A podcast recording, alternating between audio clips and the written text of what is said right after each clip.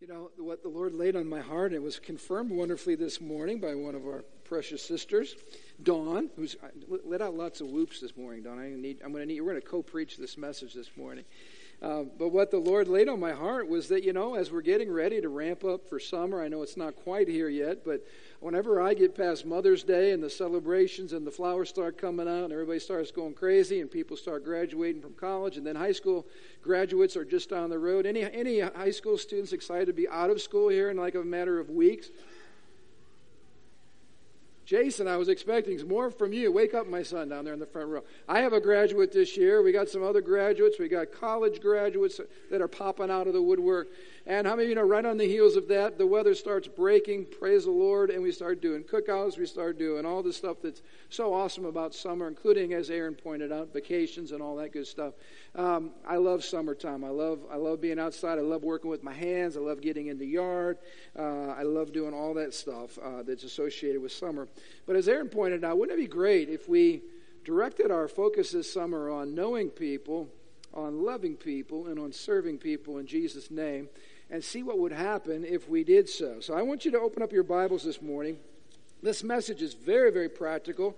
Uh, I mean, really, really practical. In fact, I'm going to have a homework assignment for you at the end, so hold on. We're not out of school yet. All right, Luke chapter 10. I want us to look uh, beginning in verse 25. Luke chapter 10, verse 25. And you can read along on the screen, or if you brought your Bible or electronic device, you can follow along with me as well. Um, it says, One day, an expert in religious law stood up to test Jesus by asking him this question Teacher, what should I do to inherit eternal life? And Jesus replied, What does the law of Moses say? Have you read it? The man answered, You must love the Lord your God with all your heart and all your soul and all your strength, and all your mind, and love your neighbor as yourself. And Jesus says to him, Right. He says, Do this and you will live. The man wanted to justify his actions, the Bible tells us, so he asked Jesus a second question. Here's the question he asked him on top of that one. He said, And who is my neighbor? Uh, isn't it interesting that in Jesus in this encounter, he's, he's talking with a religious or a, uh, a lawyer by trade who happens to be a religious expert. And I wanted to caution you on religious experts. There's a great definition I came across of expert. Maybe you've heard it. I like this. An expert is one who knows more and more about less and less until he knows absolutely everything about nothing. Um, this is an ironic passage here because I want you to get the scene with me. This man who claims to be an expert at the law is standing face to face with the full embodiment of the law, the only one who knows the law perfectly and kept it perfectly, Jesus Christ. Some of you know who's the real expert here. The real expert is Jesus. And I want to caution you don't ever refer to me, not that any of you will ever be tempted to do this, but don't ever refer to me as an expert in anything. Uh, because how many of you know as soon as we take on the expert label, there's something that happens that this pride thing creeps in our heart, right? And when pride creeps in your heart, you think you're the end all of knowledge or you're the, you're the expert on whatever that is that you're supposed to be expert of. And as soon as you get in that position, there's this blindness that comes over us, this blind spot. And we stop receiving from people and we stop being teachable. And certainly this man right here, uh, and I, you know, I, I may appreciate good lawyers. Okay, we got a, we got good lawyers in our church here. Thank God for good lawyers. But I do have a lawyer joke this morning that I have to share. Don't any of our lawyers or legal people take offense, okay? But here's my joke. And please laugh when I share the joke. what is the difference between a lawyer and God? God doesn't think he's a lawyer. Let that one sink in. I had a, I had a belated burst of laughter first service when it finally connected the dots. All right. Anyway, I thought it was a good joke. All right. Thank you all for humoring me on that. But anyway, how many of you know this lawyer is as second strike against him and then he has impure motives? The Bible says he comes to Jesus not to ask a question for the purpose of gaining knowledge, but to question. How many of you know there's a difference when we come to somebody if we're asking a question or we're questioning? Questioning implies that we're, we have a, a hidden agenda. We're out to prove them wrong. We're out to show them up or whatever. This man was questioning Jesus. Uh, and he asked Jesus, actually asked him a really good question. In fact, I don't know that there's a question that's more important for us to, to discuss this morning. How many of you know this is a great question that we all should, should pay close attention to? What must I do to inherit eternal life? I just want to pause right there. I mean, you know, there's no greater question any of us can ask than that question right there. There's no weightier question. There's no question of greater importance to answer, to have the right answer to, than that question. Because how many of you know eternity is a really, really long time? And you want to have the right answer to that question. You want to make sure that you're spending eternity with Jesus Christ. So here we have a religious expert, an attorney, questioning Jesus for the purpose of testing him. This is his presenting question. And Jesus, as he often does, asks a question in return. He doesn't give him an answer, he asks a question. Jesus was the master at this. Jesus says, What does the law of Moses say? How do you read it? In other words, he says, What does the great lawgiver Moses teach? And he's asking this lawyer if he's done his homework. He says, hey, Are you caught up on your reading? Have you been in the law lately? Have you been reading your books so that you can give me the right answer? And this guy's sharp. He is an expert. He's sharp. He first of all answers Jesus' question, uh, his own question, What must I do to inherit li- eternal life? He first quotes Deuteronomy chapter 6, verse 5, which says this You must love the Lord your God with all of your heart, and all of your soul, and all of your strength and all of your mind. And then for extra credit, he adds Leviticus 19 18. And he says, Love your neighbor as yourself. How many of you know attorneys are smart people? They've had to take lots of tests. And I'm sure when this attorney nails the answer to this question, and Jesus basically says in the next verse, he says, Right, correct. He says, Do this and you will live. I mean, at this point, this attorney's going, Yeah, I aced another exam. I took another exam in front of Jesus himself. I passed the test. But I want you to see something powerful, first of all, in this interaction here with Jesus. Notice Jesus says this. He says, do this. Notice this, not these. Jesus, Jesus is listening to him share both of these passages of scripture, and in the mind of Christ, those two commandments are boiled down into one great commandment. The great commandment is this for all of us love God with all of our heart, soul, mind, and strength, and then love our neighbor as ourselves. That is one commandment in Jesus' mind. He says, do this. But I mean, you know, here's the other interesting part with Jesus. He didn't just say, right, good answer. Jesus said, do it. Herein lies the problem for us, is it not? The case. I mean, you know, this guy's looking for a pathway to eternal life. And I just want you to know this morning if you're looking for a pathway to eternal life, something that we can achieve on the basis of our own goodness. This man should not have been standing with a big grin on his face like he passed the test. This guy should have been laying prostrate before Jesus, begging for mercy. Let me explain why. I want to ask you all a question this morning. How many of you in this room, you can raise your hands, how many of you in this room, every second of every minute of every hour of every day of your life, have loved Jesus with all your heart, soul, mind, and strength. Please stand up. We'd like to worship you. How many of you know we're all guilty, right? How many of you know we get excited if we if we have one great moment?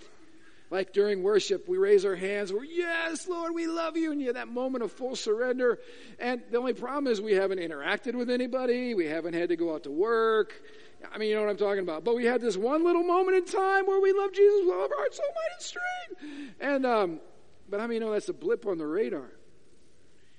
We need Jesus to love Jesus with all our heart, soul, mind, and strength. And the point is, none of us can do it by ourselves. And let me just compound the problem. How many of you have loved your neighbor perfectly like you love yourself?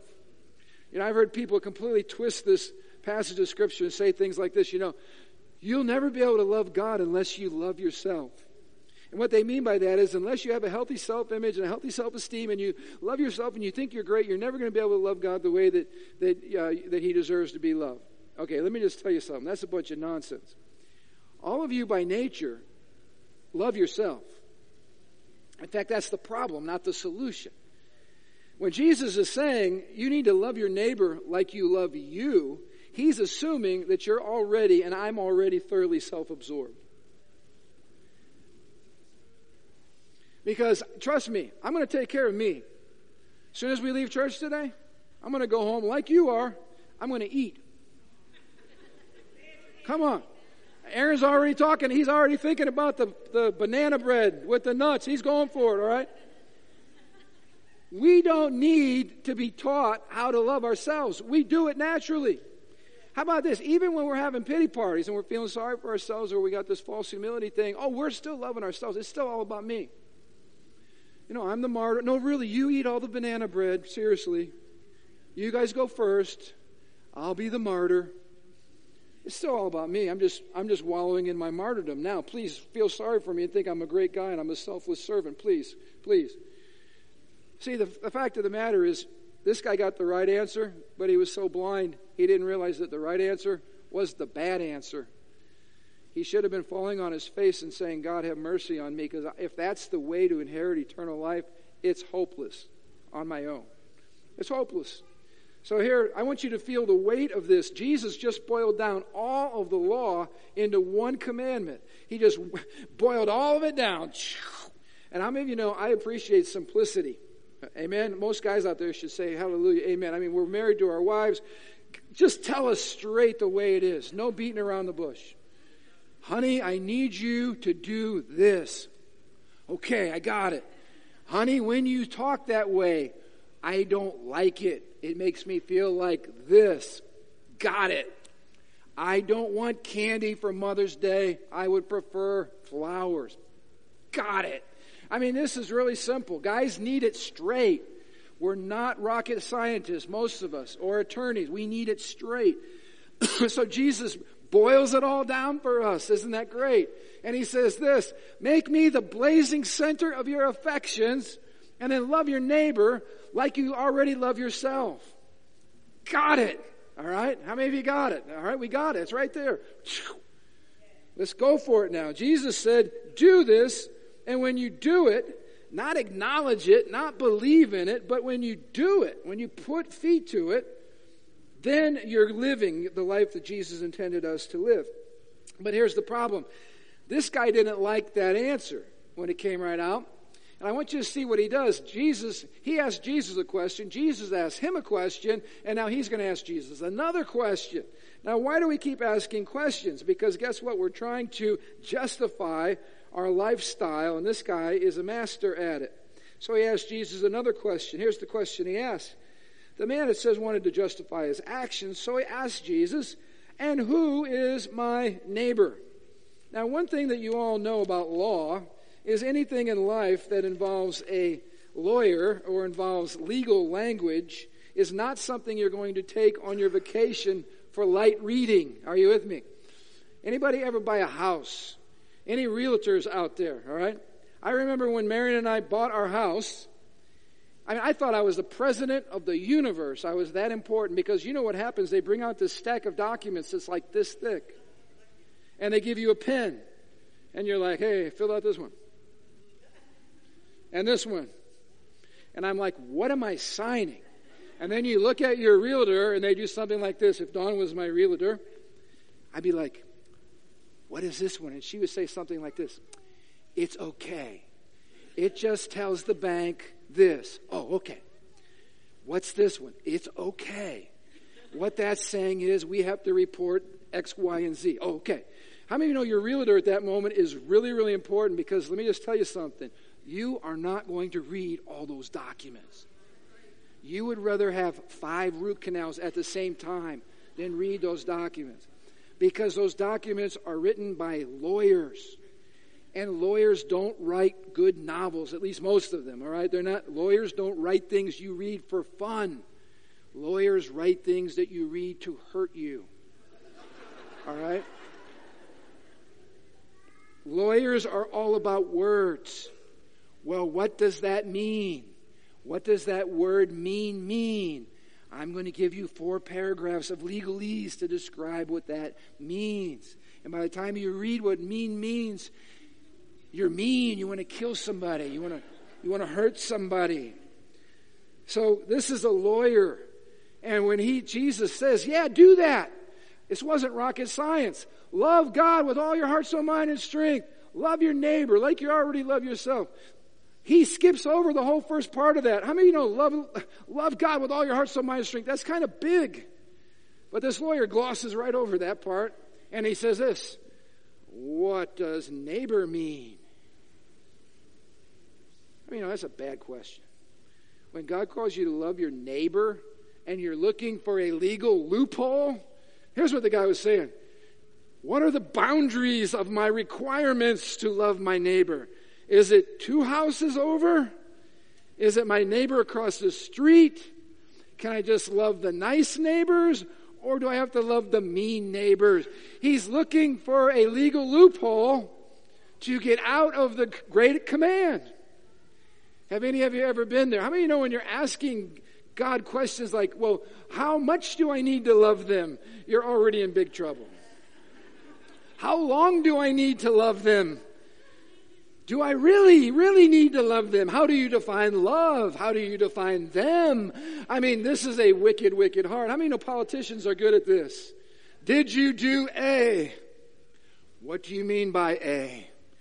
Did you do A? What do you mean by do?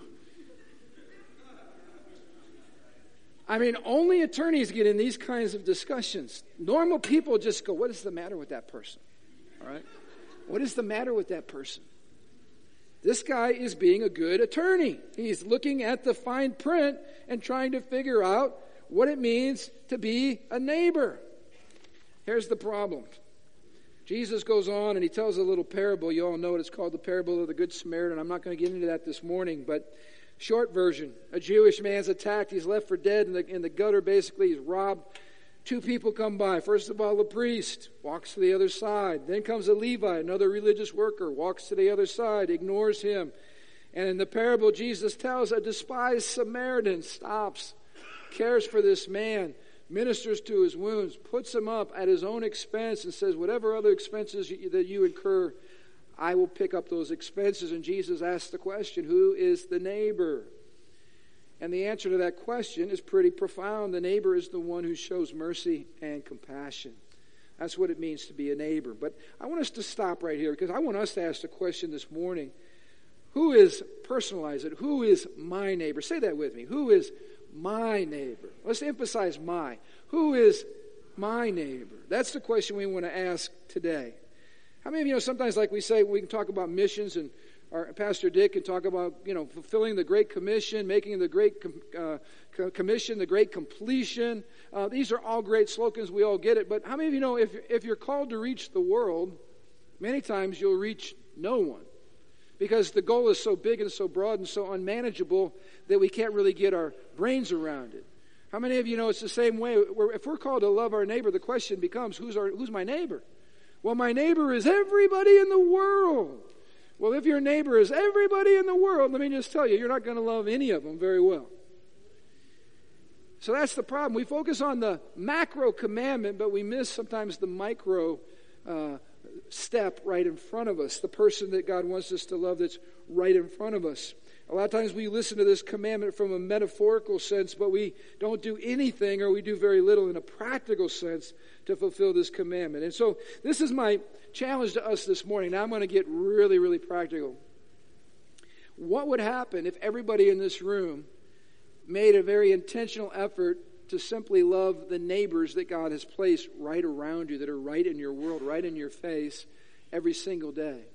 What would happen this summer as we get ready to ramp up into uh, summer that's just around the corner? And that's why I'm doing it as a ramp up to summer. But what would happen if we really, over the next few weeks, uh, began to focus on the people in closest proximity to us in our very neighborhood. And we began to say, Jesus, what are you wanting me to do to love and to connect and to know my neighbors this summer in a very practical, tangible way? Now, certainly your neighbors include your coworkers. Your, your neighbors are the people that play on your kids' sports teams. Your neighbors are the people you run into at Strack and Van Til or Jewel or wherever you go shop for your groceries. Those are all neighbors. Our neighbors are people we meet on mission trips on the other side of the world. Those are all neighbors. But I want you to take a look at something in your bulletin that we inserted for you. Everybody pull out of your bulletin the Who is My Neighbor card, all right? And I want to show you, as you're looking at that, I want to show you a short little video clip here that helps explain the challenge that I'm going to place before us over the next uh, four, four to six weeks. Go ahead, if you would, Julia. This is your house. These are your neighbors' houses.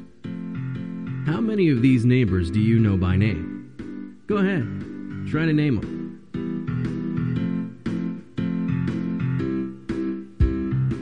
If you're like most people these days, you probably only know a few of your neighbors by name. We have garages for our cars, privacy fences for our backyards, and we seem to be perpetually busy. You're doing pretty well if you wave or say hi as you're passing by. But what if we did more? What if we made it a point to learn the names of the people who live on our block? What if we took the time to listen to our neighbors and find out what makes them tick? What if our neighborhoods relied on each other in times of need, whether it be for a cup of flour or a shoulder to cry on? What if Jesus really meant to love your neighbor? All right, take that out. And everybody lives in a different neighborhood. I get that. Some of you have been in your house for years and years and years and years, and you might know the people around you pretty well. Some of you might be brand new to the community and, and you don't really know your neighbors that well. Some of you may have been around a while, but you still don't know your neighbors because, it, you know, being uh, here in Indiana, uh, I don't even see my neighbors for at least three to four months out of the year till everything thaws out and everybody comes out, you know, looking like they're crawling out of a hole, right? Is that the way it is with your neighbors? I know that. I, I haven't seen my neighbor to our left until at least gets to be 70 degrees, and I see her, all right? Um, and so some of you are in busy cul de sacs with lots of activity. Some of you might live in a rural setting. There might not be a lot of neighbors around you. Some of you might live in an apartment complex. You got neighbors everywhere. Um, I don't know what your scenario is, but this is going to be the assignment, the task before us. Is if you could take this, and by the way, next week I have something very fun for all of you. I have a, I have a um, refrigerator uh, magnet that looks just like this. So every time you go to open up that refrigerator, you're going to be reminded, I need to go love my neighbor as I'm getting ready to eat this banana bread or whatever it is that you're eating. But here's the deal: how many of you out of how many of you could identify eight neighbors uh, immediately around you right now without too much thought? I mean, there's eight people. You could that house, that house, that house. All right, you're living. Most people live in a neighborhood like that. How many of you know all eight of your neighbors by name? All right, anybody? All right, awesome. How many of you don't know any of your neighbors by name? Not a one of them. Okay? That's not unusual. Um, we had someone here this morning who uh, just new to the community. They don't know anybody. Um, how many of you think it's important to know your neighbors? How many of you think getting to know your neighbors might be a way to bridge a relational gap there that might allow you just to love them in Jesus' name better and, uh, and to be involved in their lives. And so here's what I want you to do. If you on, on mine, I wrote the letters A, B, C. A colon, B colon, C colon, all right? Here's what, here's what our assignment is as we ramp up to the summer months, all right? Um, on the letter A, that's simply getting to know somebody's name.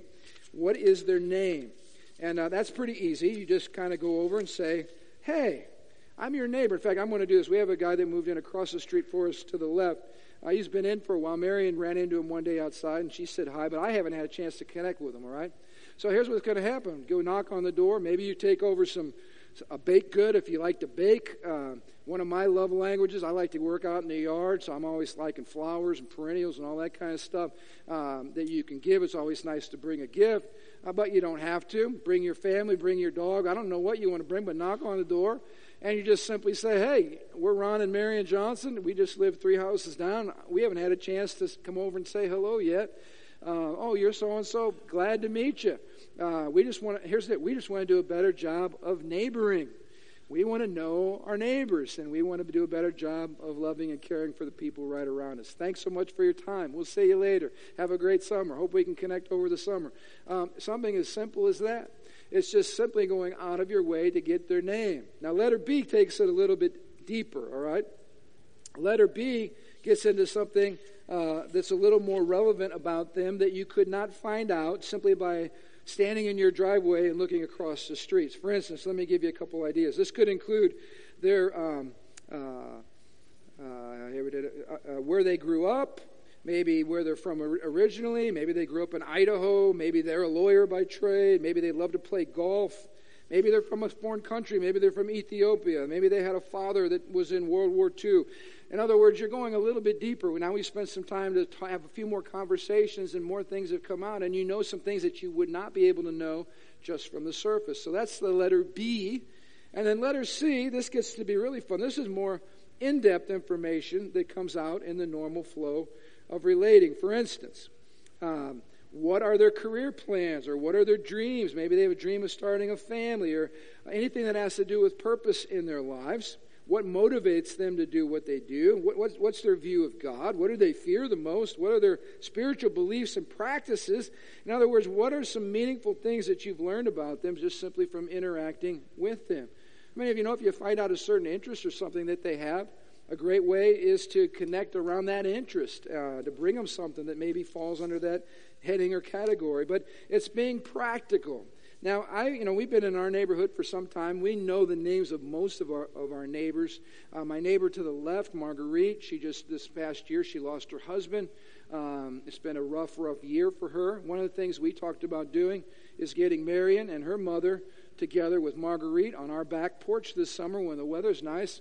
Uh, and we found out from her daughter uh, that she loves coffee. All right, so uh, we talked about being intentional about getting her over having coffee, and just connecting with her. She's in her late 80s, early 90s. Uh, she's had a, a, really, really rough year. If Jesus says, Love your neighbor, how many know that's a really great place for me to start? She's right next door. And, uh, and she needs love and she needs encouragement. Um, our neighbor across the street, Tammy, amazing lady. Gratefully, she's been plugged in with us here at Living Stones uh, she and her daughter have had amazing breakthrough this last year, but I know it's because over the years we've, we've stayed in, in connection and relationship. We had another man at our first service. His name's Kevin. He's, he's a little bit farther neighbor. He lives two streets down, but he came here on Easter and gave his life to Jesus. He's been worshiping with us ever since. I mean, you know it's really cool when your neighbors become your brothers and sisters in Christ. Um, and so the point is, I want to make it real clear this is not an evangelistic assignment this summer. This is an assignment to obey the great commandment. This is an assignment to love people. This is an assignment to take care of our neighbors. And how many of you know you can't take care of a neighbor that you don't know their name? Now, I just got to tell you a little story about Marguerite and about some of our neighbors. We, we've met in some interesting ways. Um, when we first moved in over here, they, they owned the, all this property that the church is built on. And they, they, they like to do gardening as well. And on the I guess it's the south side of their house, they, they planted poppies. Any of you grow poppies? They're really beautiful, bright orange flowers, little black centers. They're really awesome. All right, but poppies are the most unique things when they're growing. They, the heads on the poppies look like aliens. And then all of a sudden they bloom, and this bright orange thing comes out of them, all right? You know what I'm talking about, Andy? You're tracking with me. Poppies. But they're weird. They got these, they, then they have these twisty little stems. And, and my son Ronnie was just fascinated by these poppies, although he didn't know, he probably thought they were aliens. He didn't know what they were. So he went over to the neighbor's house and harvested the heads off of all of the poppies. And then he had them in his shirt. He was so excited. He came back over. He was so excited with this treasure trove of poppies. And I took one look and I just gasped. I was like, no. Because, you know, if you like things that bloom, right, you don't want to harvest them right before they bloom. Like, you never want to prune your, I'm just helping you guys out. You never want to prune your lilacs when they're purple, all right?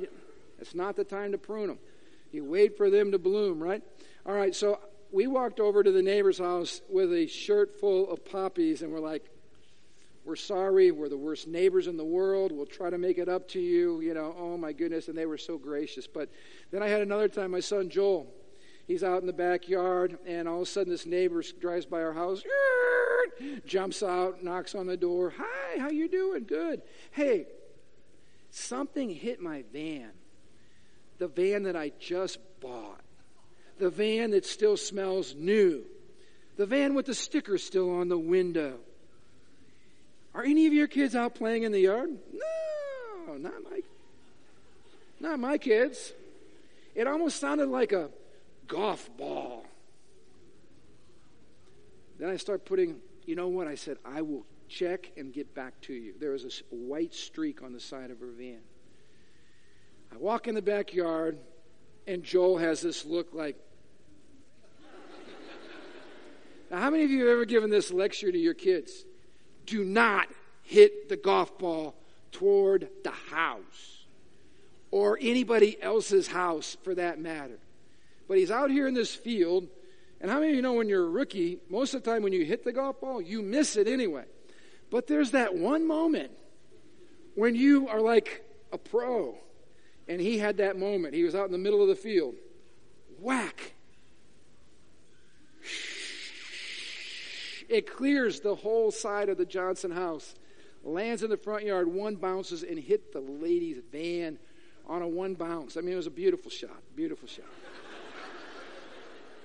Except there were no prizes for that shot, like a million dollar prize, hit the van.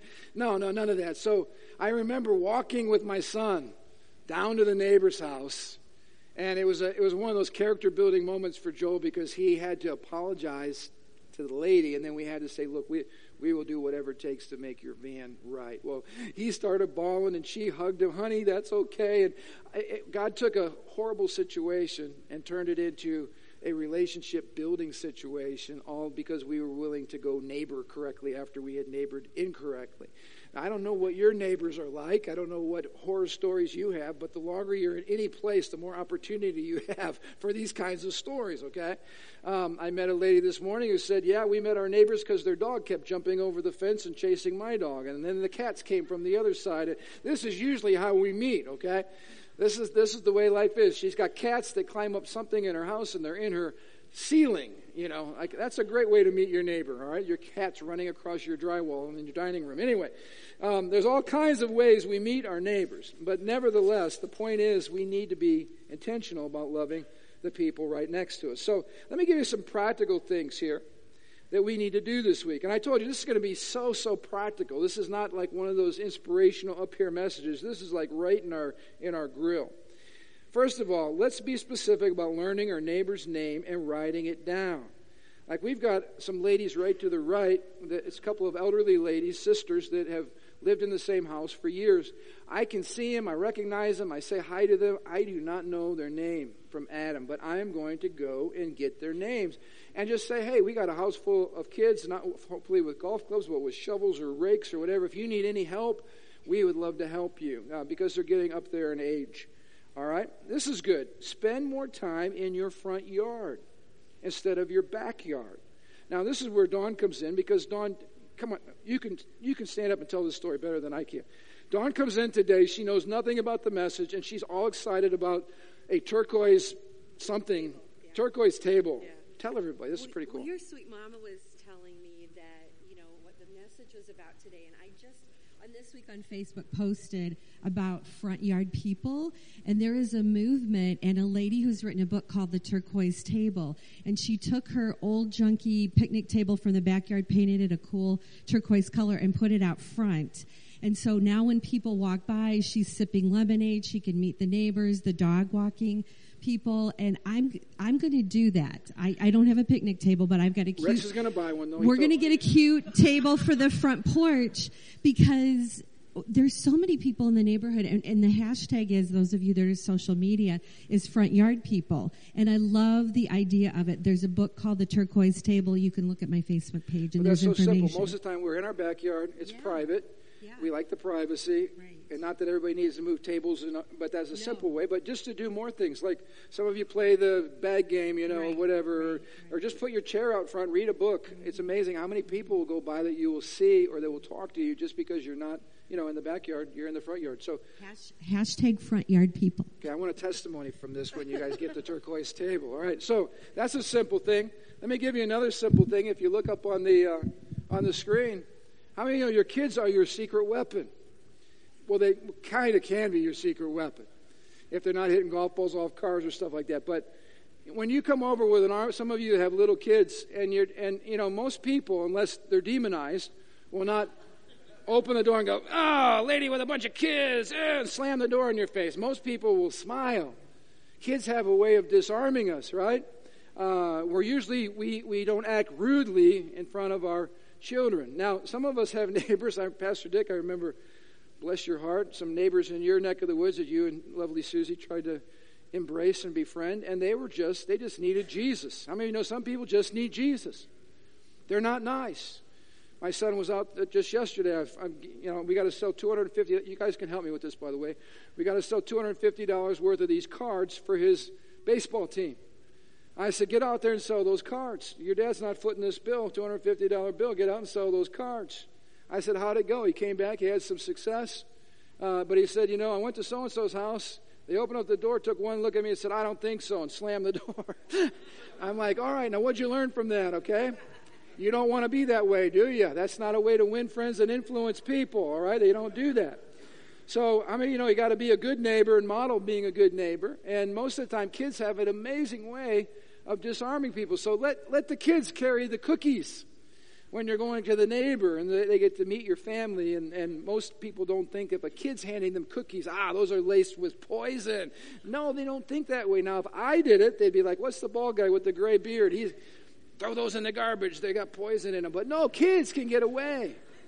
You know, you ladies, I mean, people aren't that way with ladies. That's what I'm saying. If I walk up to somebody at the supermarket, hey, and it happens to be somebody of the opposite sex, they're like, ah, you know, they're running the opposite direction. But women can get away with this. It's great. You can be friends with lots of people. It's not the same stigma, all right? So I'm encouraging you, ladies, kids, go out, love on people.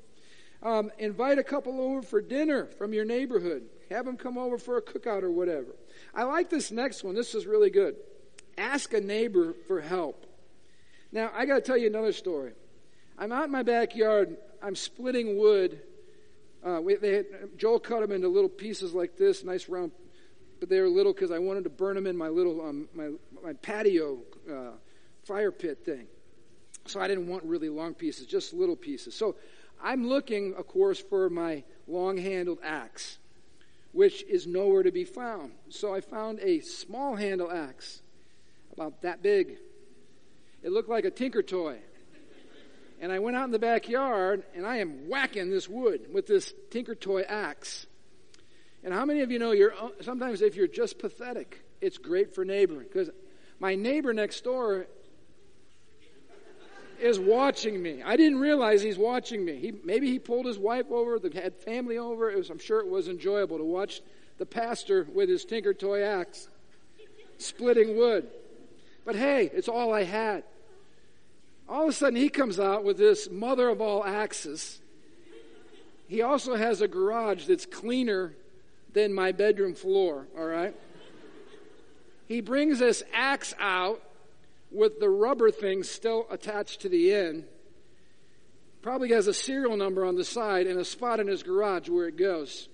Some of you are those people. I'm talking to you right now. I love you. I'm not those people, but I love you. All right. He brings this massive axe over, and, I, and he says, "This, I think this will help you." I'm like, oh, "Let me hug you." All right. So then I feel like a real man. Whoa! I'm splitting wood and all this kind of stuff. But I just want to say this: if you are pathetic, like I am, it's a great bridge to neighbors. They feel sorry for you. They look at you like, "What is the guy doing?" Let's go help the guy out.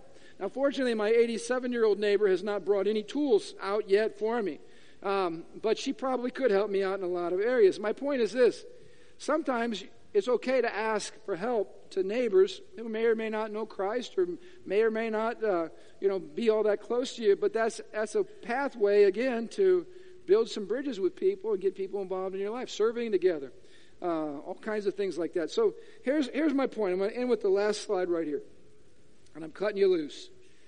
Go to that last slide.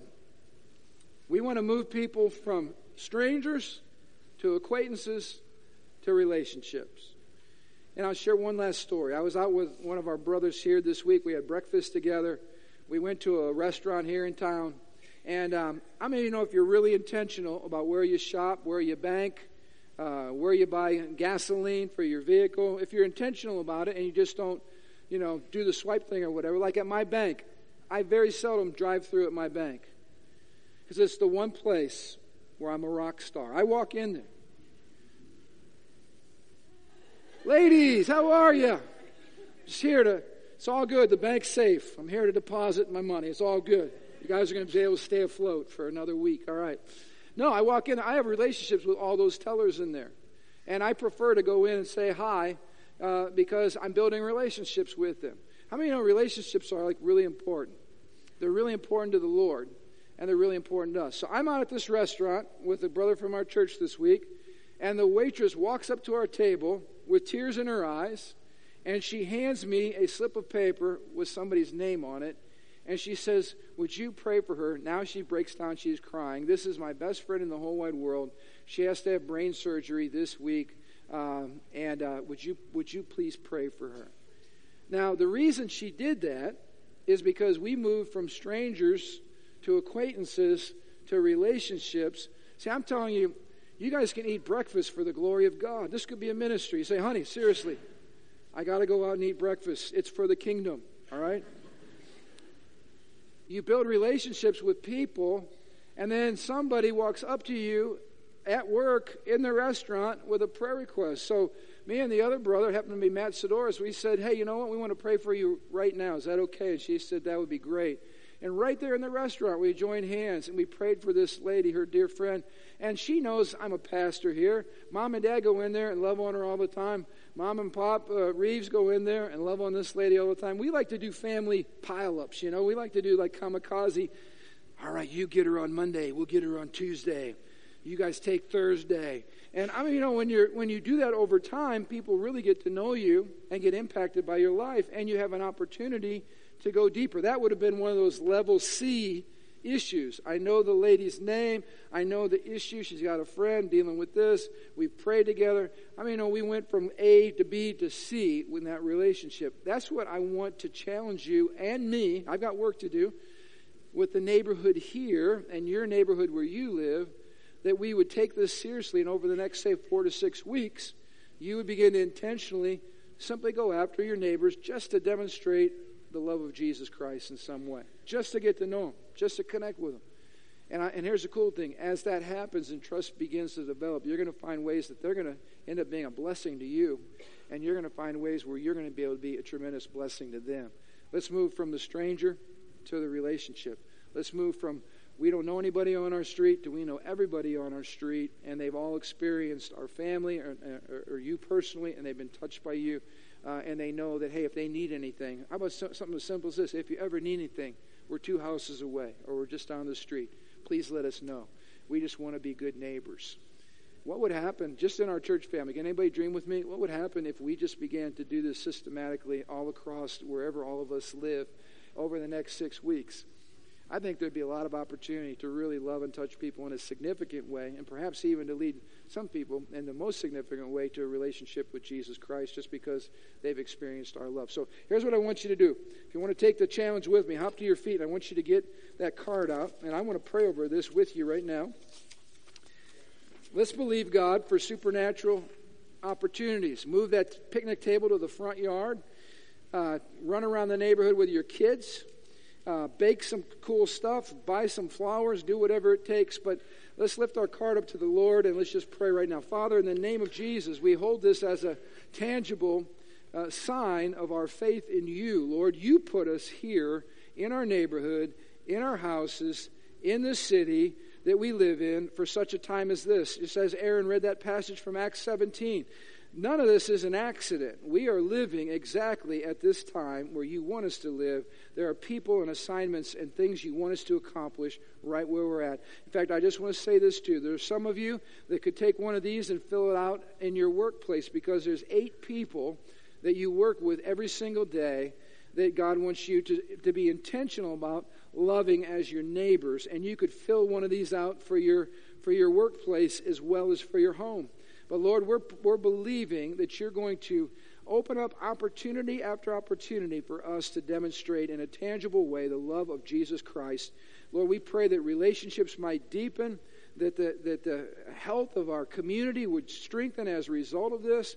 And Lord, we pray that many people would find hope and find healing because of the body of Christ right here at Living Stones that's simply carrying out the great commandment. Jesus, help us to love you with everything in us and to love our neighbors as we love ourselves.